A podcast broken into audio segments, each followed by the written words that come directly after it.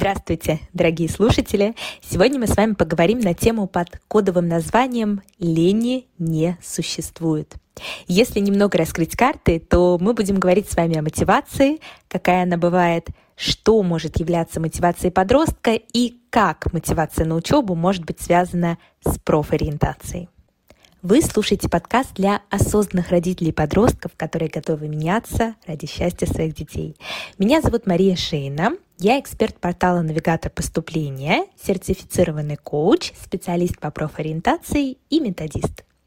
Мотивация. Мы часто слышим это слово. Давайте разберемся поподробнее.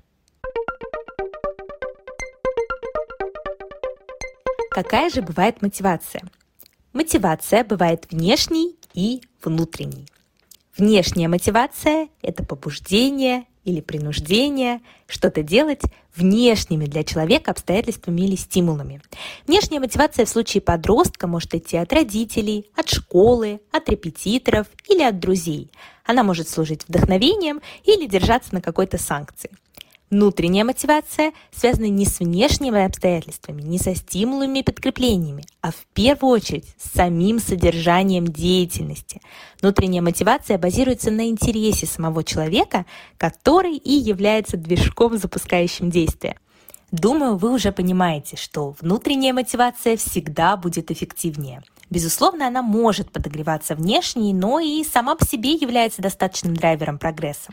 Представьте себе двух учеников – один делает уроки и старается получить хорошие оценки в школе, потому что ему страшно или стыдно перед родителями, он не хочет их расстраивать. Второй ученик делает то же самое, возможно, в особенности по нескольким предметам, потому что это А.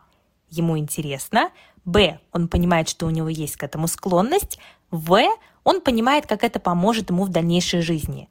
Как вы думаете, у кого будет больше желания действовать и, как следствие, лучший результат? Мне кажется, ответ очевиден. У второго ученика.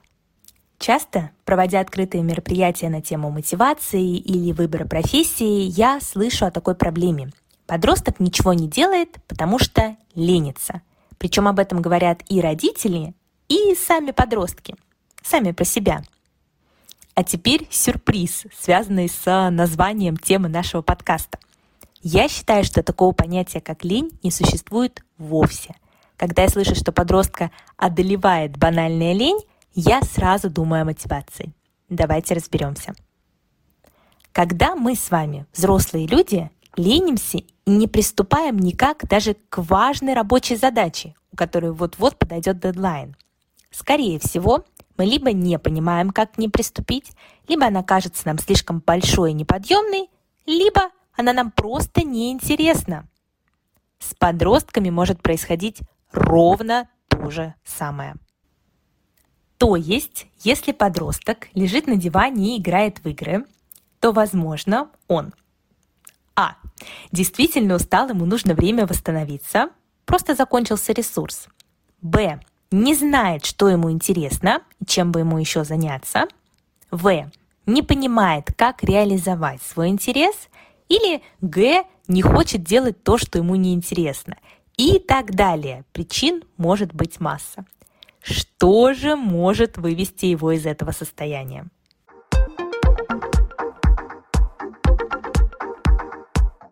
Поскольку внутренняя мотивация базируется на интересе, как мы с вами выяснили ранее, вывести подростка из такой обломовской неги может появление этого самого интереса.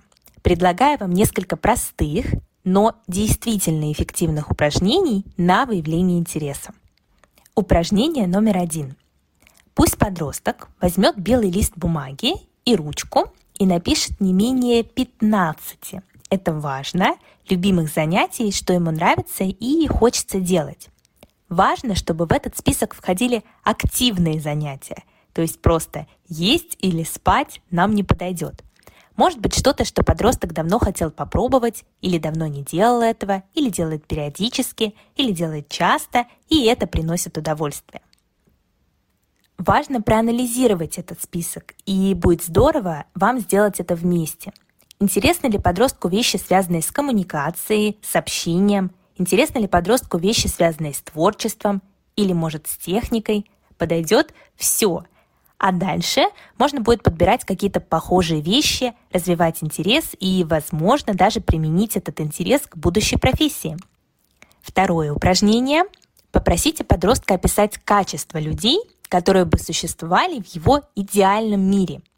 Скорее всего, описывая их, он будет хотя бы частично описывать себя. Это тоже надо внимательно проанализировать, как и первое упражнение. И по возможности в кружке или секции, на онлайн-занятиях создать подростку похожую среду. Видимо, это то, где он чувствует себя комфортно и сможет получить заряд мотивации извне, подкрепляя это внутренней мотивацией на общение именно с такими людьми. Еще одним важным этапом мотивации подростка на учебу является его понимание, зачем он делает то, что он делает. Зачем он приходит в школу на учебу, получает новые знания, отрабатывает их потом в домашнем задании. И тут на первый план выходит профориентация.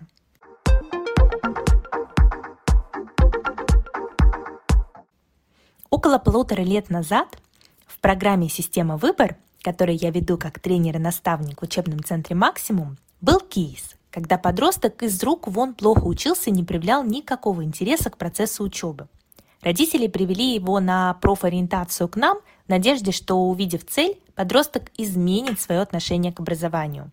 Что вы думаете? Так и произошло. Выбрав профессию, подробно проанализировав знания, которые необходимы для поступления, и навыки, которые важны для развития в профессии, подросток взялся за дело. И уже через три месяца я получила сообщение от родительницы с тем, что оценки поползли вверх видеть перед собой следующую глобальную цель, к примеру, поступление в ВУЗ и начало получения знаний по желаемой профессии, и отвечать себе на вопрос, зачем я учу этот предмет, исходя из вот этой цели, а не исходя из того, что просто надо, работает как самая чистая внутренняя мотивация. Что же важно делать родителю? Какая поддержка с его стороны поможет подростку? Вещь номер один. Не обвиняйте подростка в том, что он ничего не делает. Посмотрите на его состояние через призму того, о чем мы говорили. Вспомните, как мы говорили про банальную лень и про то, что такого понятия, как лень, не существует. Вещь номер два. Предложите подростку проделать озвученные мной упражнения на 15 любимых занятий или на поиск идеального окружения и проанализируйте их вместе с точки зрения интересов подростка и, возможно, склонности к каким-то профессиям. Вещь номер три. Поддерживайте интерес подростка к разным хобби и активностям. Пробовать что-то новое – это действительно классно. Возможно, здесь подростку понадобится ваша помощь и предложение, и проделанные упражнения вам в этом помогут. Вещь номер пять. Подумайте о профессиональной профориентации.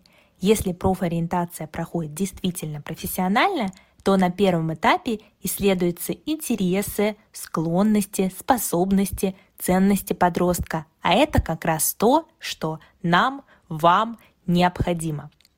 Ну и последний пункт Обязательно слушайте наши выпуски. Мы будем стараться раскрывать все больше интересных тем и отвечать на ваши вопросы. Спасибо вам за внимание, удачи в мотивации ваших детей, а также в прохождении периода подготовки и сдачи экзаменов и поступления. Все получится!